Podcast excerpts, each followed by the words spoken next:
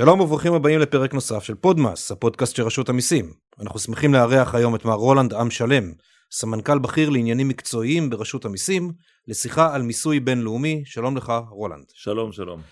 רולנד, אתה עמדת לאחרונה בראש ועדה אה, שבה היו שותפים גם גורמים מרשות המיסים וגם גורמים אה, מחוץ לרשות המיסים, שבחנה מחדש את כל הנושא של מיסוי בינלאומי. תוכל להסביר לי למה דווקא עכשיו היה צורך בוועדה לנושא הספציפי הזה? רק נזכיר, כשאנחנו מדברים על מיסוי בינלאומי, אנחנו מדברים על הכנסות של ישראלים בחו"ל, על הכנסות של תושבי חו"ל בארץ, כל הנושאים האלה שעוברים את הגבול של המדינה לכיוון כזה או אחר. למה דווקא עכשיו לבחון את זה מחדש? מה השתנה? כן, אכן, עולם ומלואו, והוועדה, אותה ועדה שהגישה המלצות למנהל רשות המיסים ליישום אותה רפורמה בעולם של מיסוי בינלאומי, נדרשה לאחר כ-20 אה, אה, שנים האחרונות שבו, שבהם לא היה תיקון מהותי בפקודת מס הכנסה בעולם של המיסוי בינלאומי, כאשר במקביל הכלכלה משתנית. יש שינוי בכלכלה, גלובליזציה, אנשים זזים, תנועה של אה, עובדים, תנועה של הון בעולם, והמיסוי כל הזמן צריך להתעדכן ביחס לתנועות האלה של העושר הבינלאומי. זה מה? מצד אחד. כאשר מצד שני גם ה-OECD מבין, הבין במהלך השנים שהכלכלה הדיגיטלית, אותם, אותה כלכלה שהיא נמצאת בעננים מה שנקרא, mm-hmm.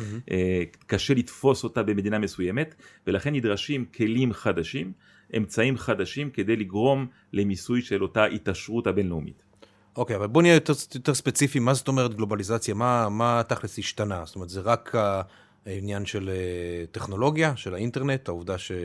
יש אה, אה, מוצרים שהם על ענן, או דפוסי עבודה, דפוסי חיים שהשתנו. אז זה גם טכנולוגיה וגם דפוסי עבודה. אם, אם נשווה את העולם של ימינו, על, נשווה אותו לעולם של לפני 50 שנה, כן. לפני 50 שנה אנשים לא זזו. מי שנולד במדינה מסוימת, רוב סיכויו, סיכוייו שהוא ימות באותה מדינה, הוא היה עובד באותה מדינה, העושר שלו היה באותה מדינה, החשבון בנק באותה מדינה, כך שחלוקת העושר בין המדינות הייתה מאוד ברורה, והמיסוי בהתאם להתעשרות של אותם תושבים באותן מדינות היה קל ופשוט.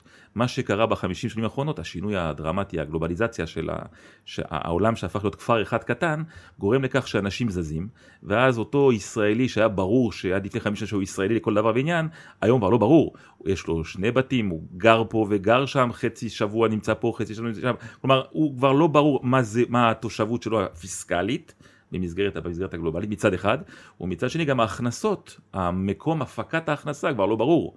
אם למשל נדל"ן, ברור איפה מופקת ההכנסה לפי מיקום הנדל"ן בעולם, אז היום אפשר להפיק הכנסות מתמלוגים, מקניין אה, אה, אה, רוחני, בלת, נכס בלתי מוחשי, שבאמת לא ברור איפה נמצא אותו נכס שמניב אותה הכנסה.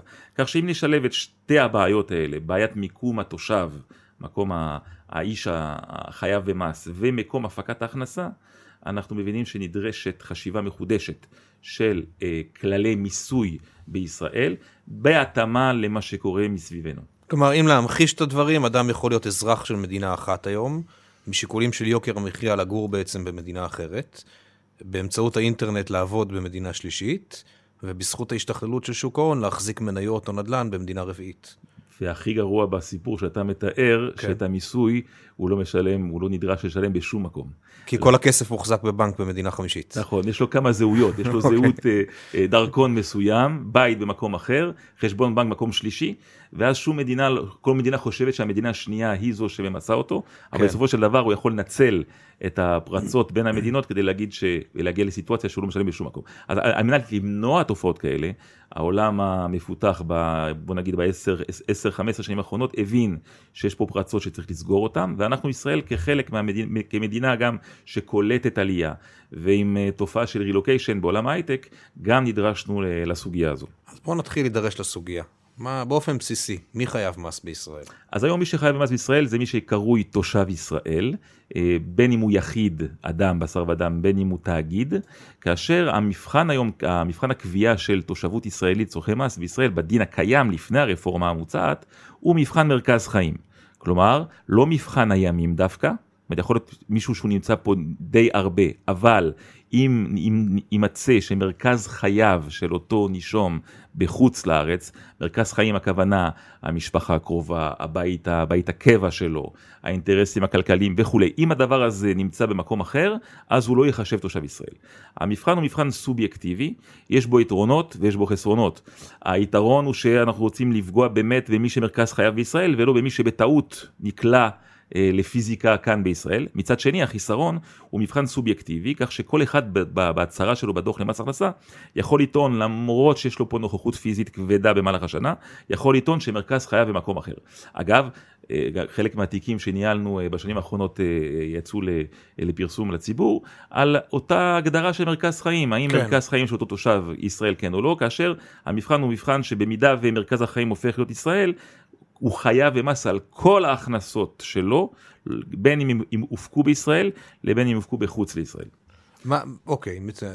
באותו מבחן, באותו מבחן של מרכז חיים, החוק היום קובע שמבחן אה, אה, כמות הימים אה, שאותו איש אותה אישה שוהה בישראל, הוא סממן, הוא חזקה, אבל לא חזקה חלוטה. כלומר, אומר החוק היום שמי שנמצא בישראל בשנת מס מסוימת מעל 183 יום, חזקה שהוא תושב ישראל באותה שנה, אך את החזקה הזאת הנישום יכול לסתור בזה שהוא יוכיח שמרכז חייו במקום אחר בעולם. ולחילופין גם אם אותו בן אדם אה, דואג לא להיות בישראל נגיד 180 יום אלא להיות רק 179 יום כדי לא לשלם מס בישראל, לרשות המיסים יש את הסמכות לבוא ולהגיד תודה רבה שהיית רק 179 יום אבל אנחנו טוענים שלמרות זאת מרכז חייך בישראל כי יש לך ילדים שהולכים לבית ספר פה, נכון, או כי יש נכון. לך בית אה, קבע פה. אוקיי. אתה, אתה חי ארץ ישראל, נושם ארץ ישראל, ולכן אתה נדרש לשלם מיסים ישראל. אבל שוב, אנחנו פותחים את, מוצאים את עצמנו במרדף, מרדף אחרי, במרדף במרכאות אחרי הנישום, אותו נישום שמצהיר שמרכז חייו בחו"ל, ואנחנו צריכים לבדוק אותו בעולם הביקורת, ביקורת שומתית. אגב, אנחנו נתקלנו בשנים האחרונות בשני המקרים, בשתי הסיטואציות, גם הסיטואציה ההפוכה של תושב חוץ לכל דבר ועניין שמרכז חייו בחו"ל, שהוא טוען שהוא תושב ישראל מכל, מסיבותיו הוא. על מנת כנראה לא לשלם מס במקום אחר. כן. כלומר, המצב המשפטי הקיים היום של מבחן מרכז חיים, שהוא מבחן אה, פלואידי, סובייקטיבי, שניתן, שניתן להרבה פרשנויות, יוצר אה, הרבה אה, קונפליקטים בין רשות המיסים לבין הנישומים וחוסר ודאות. כן, איך, איך, בוא, בוא נרוץ לוועדה הזאת שהוקמה, איך היא מציעה למשל לפתור את זה? אז הוועדה מציעה למשל אה, אה, בקריטריונים ספציפיים והדוקים וסגורים, אה, לקבוע חזקות חלוטות, שאם אתה נופל... בוא נסביר הנישום, מה זה חזקות חלוטות. חזקות חלוטות, לא... נישום שנמצא במשך שנתיים רצופות, מעל 83 יום בישראל, ייחשב כתושב ישראל נקודה. זהו, לא זהו. לא משנה איפה הבית ספר של הילדים. נכון, ו... נכון. כל מיני, כל מיני מצבים בהם הוועדה חשבה לנכון שבקרות אותם, אה, אה, אותן סיטואציות על פני לא רק שנת מס אחת, לרוב, על פני שנתיים או שלוש, אפשר לקבוע בוודאות אם אותו נישום הוא תושב ישראל כן או לא. כלומר, מסירים את הספק, את העננה, על המרכז חיים הפלואידי הסובייקטיבי, ועוברים לחזקות חלוטות, הגדרות אובייקטיביות, כן, לא, בפנים, בחוץ. אמנם עדיין תישאר אוכלוסייה מאוד אה, ייחודית שחיה ב... שני עולמות בשתי מדינות שאיתם כן, אולי... כן, מיד נדבר על הייחודיים. נכון, כן. נדבר על מרכז חיים, אבל אה, אה, אה, ליצור ודאות, אגב, בשני הכיוונים, גם ודאות למדינה, לרשות המיסים, על נישום שיש לו נתונים ספציפיים לבוא ולהגיד כן או לא, באופן בינארי, וגם לתת את הוודאות לנישום, שהוא יוכל לקלקל את מעשיו, את צעדיו, אם הוא רוצה לנתק תושבות, לא עלינו, כן, אנחנו רוצים שתושבי ישראל יישארו בארץ, אבל אם בטעות הוא החליט לעזוב את הארץ, יוכל לדעת באיזה יום, מאיזה שנה, על פי הדין, זהו, הוא ניתק את תושבותו ופקיד השומה לא יוכל לבוא ולהגיד מרכז חייו עדיין כאן. כלומר הרעיון של הוודאות היא דו-כיוונית, דו-סטרית, לשני הצדדים יהיה יותר קל אה, אה, להתמודד עם השאלה המאוד כבדה של מרכז חיים ותושבות אה, לצורכי מס. כלומר, אם אני מבין אותך נכון, הוועדה הגיעה למסקנה שהחסרונות שגלומים בוודאות הזאת, למשל שבן אדם יוכל לעשות תכנונים, או לחילופין, שאדם יצטרך לשלם מס במדינה שבאמת מרכז החיים שלו הוא לא במדינה הזאת, כי הוא פשוט היה בה יותר ימים, החסרונות האלה הם פחות משמעותיים, המשקל שלהם נמוך יותר מהיתרונות שגלומים, שהיתרון בעצם הוא הוודאות. נכון, נכון. בעידן של היום, אני חושב שעל מנת שהכלכלה תצמח ותמשיך לצמוח כלכלה ישראלית, אנחנו צריכים ליצור כמה שיותר ודאות, ודאות פיסקלית. ולאחד מהאזורים בהם הוודאות הייתה מאוד חלשה הייתה ודאות של תושבות פיסקלית. שוב, בעידן של היום של תנועה רבה של אנשים, לפעמים לטווח קצר, לפעמים לטווח ארוך, כן. לשים את הגבול עד איפה הוא חייב במס בישראל ומאיפה הוא כבר לא חייב במס בישראל. אז בוא נתחיל לדבר באמת על מקרים שהם קצת יותר חריגים מהמקרה שאתה תיארת, של בן אדם שיש לו עסקים בחו"ל, או שהוא אולי עובד באיזושהי חברה בינלאומית, אבל המשפחה עדיין גרה בארץ. ישנה תופעה בשנים האחרונות של מה שנקרא נוודים אה, דיגיטליים, דיגיטל נומדס. כמו אנשים שבעצם אה, תשאל אותם באיזה ארץ הם גרים, לא, לא כל כך ידעו לענות לך על השאלה הזאת. זאת אומרת, הם אה, זזים, יש להם לפטופ, מחזיקים איזושהי חנות וירטואלית, או עושים איזושהי עבודה של כתיבת תוכן או יצירת תוכן באופן וירטואלי. עובדים עצמאית, עובדים דרך הלפטופ שלהם, יכולים להיות בכל מקום, החודש הם גרו בברלין, חודש הבא הם גרים בתאילנד, אחר כך קפצו לאיזה דירה של חבר בפריז, כי הוא בדיוק פינה אותה לשבועיים. איפה הם ממוסים? אז ההסכמה הבינלאומית שהתפתחה במהלך השנים, היא שלא ייתכן מצב בו אה, אדם בשר ודם לא ימוסה בשום מקום. גם אם הוא נווד וגם אם הוא נע בין מדינה למדינה ואין לו תחנה, מרכז חיים, מה שדיברנו מקודם, מרכז חיים ברור, לא ייתכן מצב בו אה, הוא לא יהיה חייב בשום מקום. ולכן אמנות המס בין המדינות, תחת המטריה הגדולה של ה-OECD, גורמות לכך שבסופו של דבר הוא יצטרך לשלם את המיסים שלו באחת מהמדינות שבהם הוא פועל. עכשיו, מבחן המרכז חיים אגב הוא מבחן שיותר קל ליישום ולבחינה בעולם של מישהו שהוא נשוי ויש לו ילדים וכולי. כן. בעולם הרווקים אין ספק שבעידן של היום עם התנועה אה, בין המדינות, אה, אם יהיה מבחן קשה ליישום. היה לנו מקרה בפסיקה אה, בשנים האחרונות שהלווה לידיעת הציבור, של שחקן פוקר שבאמת, כמו בסיטואציה שתיארת, שמטייל בעולם במהלך חייו, כן. אבל היה לו עדיין פה תחנה ישראלית משמעותית יחסית לשאר התחנות, ובית המשפט בישראל פסק שהוא ישלם מס בישראל, הוא יחשב תושב ישראל, למרות שהוא נמצא בכמות ימים מאוד נמוכה, אבל אותה כמות ימים נמוכה היא גבוהה יחסית מה, לכמות מה היה הימים, מעניין? מה, מה באמת של... גרם לבית המשפט להחליט שמרכז החיים שלו הוא אני חושב שבתי המשפט בישראל ובכלל בעולם מבינים, יש, יש פיק ברכיים לגרום לאדם לא לשלם מס בשום מקום בעולם. כן. זה עיוות חברתי. ולכן ברגע שאותו נישום מנצל, מנסה לנצל את, אה, את, את הבאגים במחאות, בין, בין, או ההבדל שבין ההגדרות של mm-hmm. תושבות פיסקלית בין המדינות ובכך מתחמק ממיסוי כן. בשום מקום העולם, אז בית המשפט איפה שהמרכז חייו הכי, אה, הכי גדול ביחס לשאר המדינות. כי פה אה, הוא נולד וגדל בעצם. נכון, נכון, ייטה אה, לגרום לא להתמסות. זה מעניין, אה, אה, כי זה מעורר אצלי את השאלה, רגע, בית משפט ישראלי החליט, אוקיי, אתה חייב מס בישראל. מה מונע מבית משפט במדינה אחרת להגיד, מה פתאום, הוא חייב מס אצלי, ואז הבן אדם חייב בשני מקומות? אין מניעה, יש להם סיטואציות ששתי מדינות אה, רבות, במרכאות ביניהן, על חלוקת העוגה של כן. אותו נישום. יש, יש שני סוגי, שתי סוגי מחלוקות יכולות בין שתי מדינות. מחלוקת מסוג אחד זה על התושבות של הנישום. שתי מדינות טוענות שאותו נישום הוא תושב פיסקלי של אותה מדינה, זה מחלוקת מסוג א', כן. מחלוקת מסוג ב', אין מחלוקת שהוא תושב מדינה אחת, אבל יש מחלוקת על ההכנסה שלו, של הנישום. Mm. מי ייקח מס על אותה הכנסה. אגב, המחלוקת ב' היא הרבה יותר נפוצה, דוגמה פשוטה, אה, אני תושב ישראל, אין מחלוקת לגבי העובדה הזו, נניח שאני קונה נדל"ן בצרפת, אה, שהוא מניב הכנסות מדמי שכירות, אז כתושב ישראל אני חייב מס בישראל, כי אני, אמר, אמרנו מקודם שישראלי חייב... כי המיסוי כאן הוא פרסונלי. נכון, פרסונלי, אני חייב על כל מה שאני מרוויח בעולם. כלומר, אם הרווחת גם בעולם, אתה חייב בישראל. נכון, נכון, זה מצד אחד. מצד שני, צרפת בדוגמה שלנו, תגיד, רגע, הנדל"ן נמצא בצרפת, ההכנסה הופקה בצרפת, זה חייב במס טריטוריאלי בצרפת. הנה שתי מדינות שרוצות מס על אותה הכנסה. כי לאחת יש גישה טריטוריאלית ולשנייה יש גישה פרסונלית. נכון, בעצם. נכון. עכשיו, אם נניח שההכנסה היא 100 שקלים, ושיעור המס בישראל הוא 40 אחוז, ושיעור המס בצרפת הוא 30 אחוז, אם אני אשלם את ה-40 אחוז כאן ואת ה-30 אחוז שם, שם, אני משלם במצטבר 70 אחוז, נשאר לי רק 30 אחוז בנטו, לא ייתכן סיטואציה כזאת, ולכן המדינות ביניהן, באמצעות אמנות למניעת כפל מס, מחלקות את עוגת ההכנסה בהתאם לסוג ההכנסה, בהתאם למקרה, כך שבסוף לא ייווצר כפל מס. זה במחלוקת מסוג ב'. מחלוקת מסוג א', יותר נדירה, mm-hmm. שבהם שתי מדינות תופסות את התושב ואומרים אתה תושב פיסקלי שלנו, האמנות בין המדינות קובעות שלא ייתכן סיטואציה, סיטואציה כזאת, ושתי רשויות המס יצטרכו לשבת יחד ולהחליט להכריע תושב איזה מדינה הוא, שלא יימצא מצב שהוא בתושבות כפולה. מעולה. רציתי לשאול אותך על תופעה נוספת שקשורה לניידות בינלאומית, וזו תופעה מאוד מאוד מוכרת בישראל בגלל תעשיית ההייטק, שזה ה-relocation בעצם. מה, נכון. מה דיני המס בעניין כזה? זאת אומרת, בן אדם שעכשיו נוסע שנתיים למדינה אחרת, לפוסט-דוקטורט, או כי שלחו אותו מטעם העבודה, הוא יודע שזה מוגבל בזמן, הוא יודע שזה קצוב, הוא נוסע, הוא עובד, בדרך כלל גם אה, בן או בת הזוג לא כל כך יעבדו בתקופה הזאת, כי זה קצר טווח וזה, ואז חוזרים.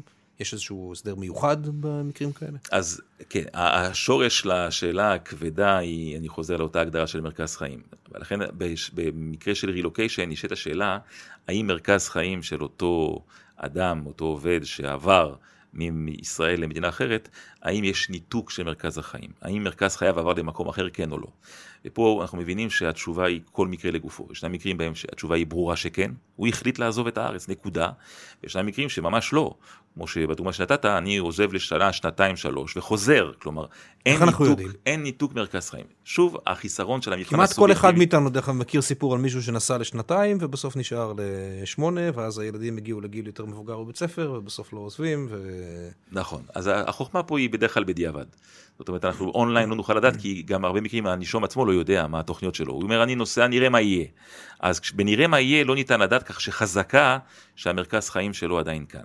בדיעבד, כחלוף כמה שנים, מתברר שאכן הוא נטע, נטע שורשים במדינה אחרת, אז יהיה ניתוק לצורכי מס. שוב, אחד מהמבחנים, זה לא מבחן אה, בחקיקה, אבל מבחן שתמיד מרחף, האם כשהוא עזב הוא הפך להיות תושב מדינה אחרת לצורכי מס פיסקלית. ואז באמת החלוקת העושר היא בין שתי המדינות, מצב פחות כואב, מצב בו אותו נישום שהוא טוען כלפי ישראל שהוא ניתק תושבות ומרכז חייו לא פה, אתה מוצא שהוא לא משלם עדיין מס בשום מקום, כי הוא עדיין לא טוען במדינה איפה שהוא נקלט, שהוא תושב אותה מדינה במובן הפיסקלי של, התושבות. אז בוא נעשה רגע סדר ונעשה את זה גם יותר פרקטי לטובת המאזינים אם אנחנו מדברים על ניידות, אז יכול להיות שמאזינים לנו גם ישראלים בחו"ל. כן. אה, אז מה שאתה אומר בעצם, שבן אדם עושה רילוקיישן, הוא נשאר תושב ישראל מבחינת רשות המיסים, ואמור להמשיך לשלם מס בישראל. אנחנו שומרים איתו על קשר תרתי משמע. על קשר טוב. כן, קשר טוב, בתקווה אפילו שהוא יחזור אולי יותר... אולי אפילו נקפוץ לבקר. כן, יחזור יותר מוקדם ממה שהוא צופה, אה, אבל כעבור, שוב... ואיך זה, זה מתבצע טכנית מול מקום העבודה שלו, אם הוא מקבל תלוש משכורת למשל בארץ אחרת, הם יודעים להעביר את המס לישראל? הוא נדרש, תראו, עוד פעם, הרילוקיישן הקלאסי הוא רילוקיישן לארצות הברית, אה, לרוב, בהרבה מצבים בהם אה, הוא מועסק על ידי מעסיק אמריקאי, גם אם הוא נחשב לתושב ישראל, המס שהוא משלם בארצות הברית הוא בשיעור מס כזה גבוה, שהוא כנראה לא יידרש בהרבה מצבים להשלים פה את המס הישראלי.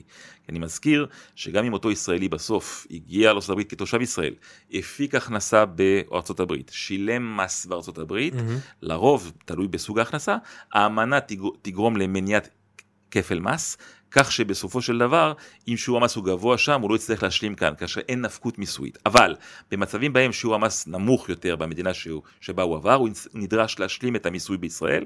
מתי זה ש... קורה? כשהוא חוזר לארץ? לא, אז הוא באופן, לפי החוק היום, בהנחה שמרכז חייו עדיין בישראל, הוא נדרש להגיש דוח למס הכנסה, דוח באופן אקטיבי. דוח למרות, שנתי רגיל? נכון, נכון, דוח שנתי, למרות שהוא רק שכיר, אה, על זה שכביכול הוא תושב ישראל, המעביד הוא מעביד זר שלא מנקה מס ישראלי, הוא מנקה מס זר, כן. ובו בתוך הדוח הזה להשלים את, אה, את המס שחסר ביחס לשיעור המס הישראלי. אבל עדיין הבן אדם אמור לשלם מס לרשות המיסים בישראל, והוא שילם מס לרשות מיסים אחרת, מה קורה עם זה? מתחשבנים? כן, כן, אז ההתחשבנות הוא הדלתא, כלומר נניח שההכנסה הופקה בחו"ל ולפי האמנה הוא חייב קודם כל באותה מדינה זרה, בשיעור מס של 30 אחוז, ואותה הכנסה חייבת בשיעור מס בישראל בשיעור מס של 47 אחוזים, mm-hmm. אז הוא משלם דרך המעביד הזר את ה-30 אחוז, ובדוח הישראלי נדרש להשלים את ה-17 אחוז. כלומר, אתה לשלם, כשאתה עושה רילוקיישן, אתה משלם בחו"ל לרשות המיסים במדינה שבה אתה... ברוב המקרים, אבל, כן. ברוב אבל המקרים. אתה מחויב להגיש דוח שנתי בישראל ולהצהיר שאתה משלם מיסים בארץ אחרת, כדי שמדינת ישראל תדע לעשות את החישובים.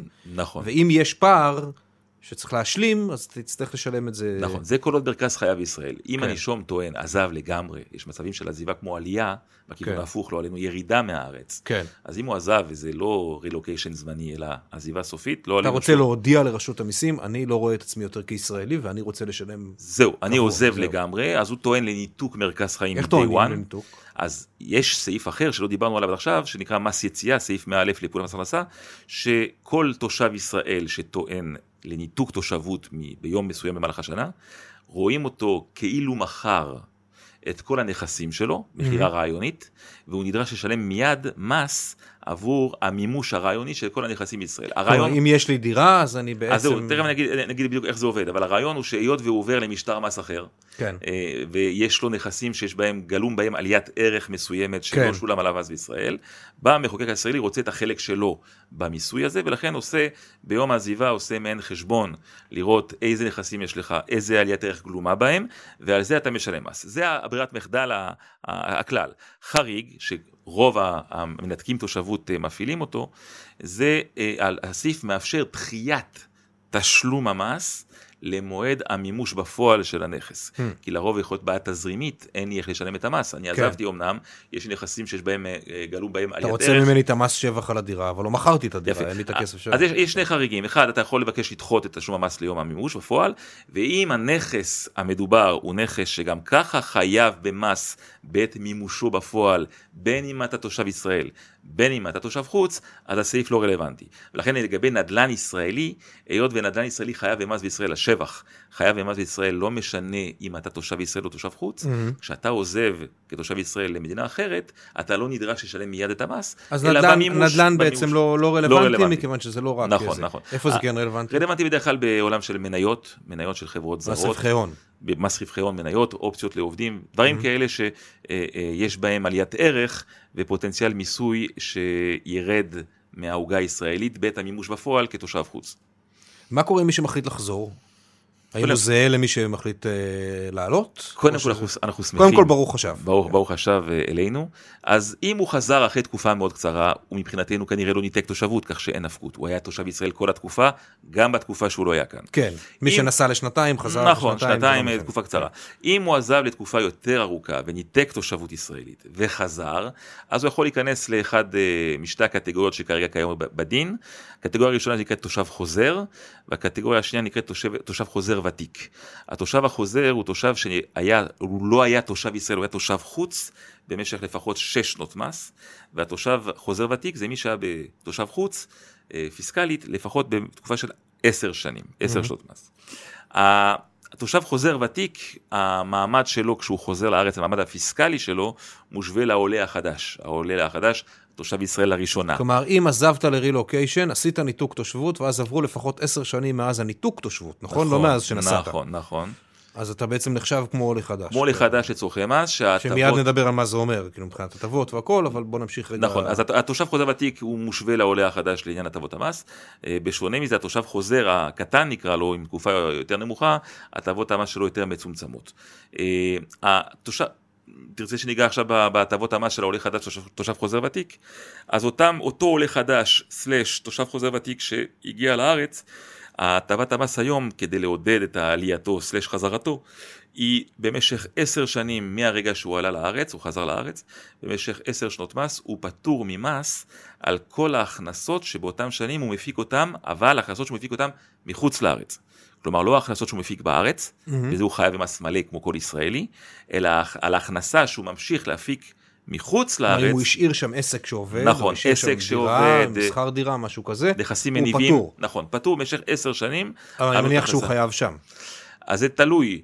אה, ישנן מדינות, אם אני חוזר על הסעיף מס יציאה מקודם, כן. שכשהוא עזב את אותה מדינה וחזר אלינו או עלה לארץ, גם הם הפעילו עליו את סעיף מס היציאה. בגין העליית ערך עד הרגע העזיבה. ואז יכול להיות שמעליית ערך מרגע עזיבתו ועד המימוש בפועל כ- כעולה חדש, כן. על זה הוא יהיה פטור ממס בשתי המדינות. אה, מעניין. כך שיש פה הרבה... איזה מדינות אלה דרך אגב? שמס רוב המדינות. בעולם, רוב המדינות בעולם הן אה, מטילות מס יציאה אה, על, על, תושב, על התושבים שלהם שעוזבים, כמו שיש שיש אצלנו בסעיף מא' שדיברנו עליו מקודם. אה, אז עשר שנים של פטור על מה שהוא מפיק בחו"ל, פה הערה חשוב, אה, חשוב להדגיש, שנתת מקודם נתת נתת דוגמה של אה, אה, עסק שעדיין ממשיך להתנהל כן. אה, מחוץ לישראל, פה צריך לעשות הבחנה מאוד חשובה, אם אותו עולה חדש הגיע לכאן ומנהל את העסק שלו מפה, כן. אז זה כבר חייב במס בישראל. Mm. כלומר, אחד מהתנאים לפטור, שההכנסה מופקת בחו"ל, ואין כביכול התערבות בניהול של העסק מכאן. אה, זה, אותו עולה חדש צריך להקפיד מאוד ב... בעובדה הזו, כשהוא מגיע לארץ ולא בטעות במרכאות, מנהל את העסק מכאן, ואז הופך אותו להכנסה שמופקת בישראל, ואז חייבת מס בישראל. וזה מביא אותי באמת לעניין של עסקים, כי לא, לא דיברנו עד עכשיו בשיחה על uh, עסקים. אנחנו בעידן של גלובליזציה, והרבה עסקים בישראל הם בעצם חברות בת, או, או uh, מרכזי פיתוח, או שלוחות של איזשהו עסק שנמצא בחו"ל. איך אנחנו מבחינים ומה... זאת אומרת, האם עסק, מכיוון שהוא בבעלות של התושב חוץ, אבל כל העובדים בארץ וכל ה... רווחים בארץ והלקוחות בארץ וזה, אז הוא באמת פטור ממס בארץ? או... אז, אז כמו שאם מקודם לגבי יחידים, לגבי בשר ודם, דיברנו על מבחן מרכז חיים, כן. כדי לקבוע מה התושבות הפיסקלית. בעולם התאגידים, שהתאגיד הכי נפוץ בעולם העסקים, החברה בע"מ, בעולם של תאגידים וחברות בע"מ, המבחן הוא מבחן שונה. כדי שהחברה תחשב לתושבת ישראל לצורכי מס, היא צריכה לעמוד באחת משתי החלופות הבאות. חלופה ראשונה היא התאגדה בישראל. אז חברה שהתאגדה בישראל, הוקמה בישראל, היא חברה תושבת ישראל לצורכי מס לעד.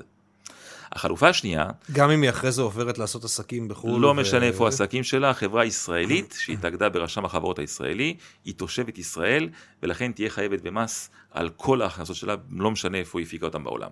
זו החלופה הראשונה, חלופה פשוטה. החלופה השנייה, שהיא באה למנוע את התכנון מס הפשוט, כי אז אביטל ורולנד יגידו, רגע, אם אני רוצה להתחמק ממס ישראלי, אני אקים תאגיד בחוץ לארץ. כן. לא, לא, לא מסובך להקים תאגיד באוף שור.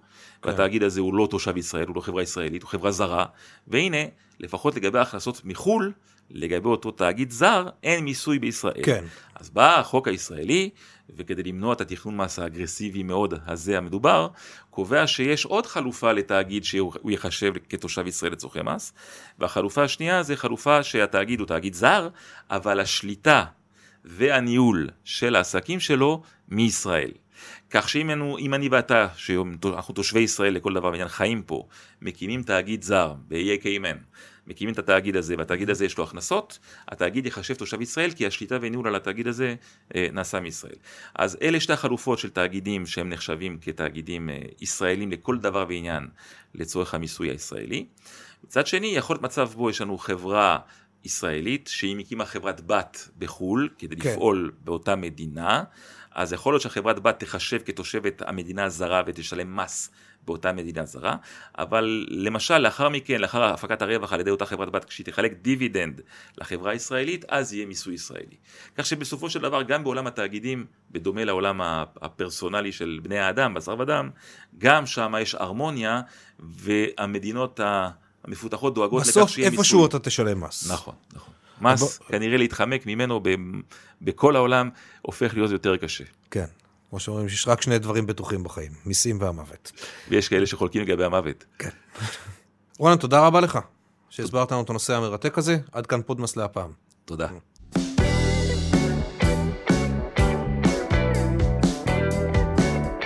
יודגש כי הדברים המובאים בפרק זה אינם באים במקום הוראות החוק או הוראות נוהל שנקבעו. בכל מקרה של סתירה או אי התאמה בין האמור בפרק זה לבין הוראות החוק, קובעות הוראות החוק בלבד. עד כאן פודמאס להפעם. אתם מוזמנים להיכנס לדף הפייסבוק שלנו, שם תמצאו קישורים לדפים מעניינים מאתר רשות המיסים שהוזכרו במהלך הפרק.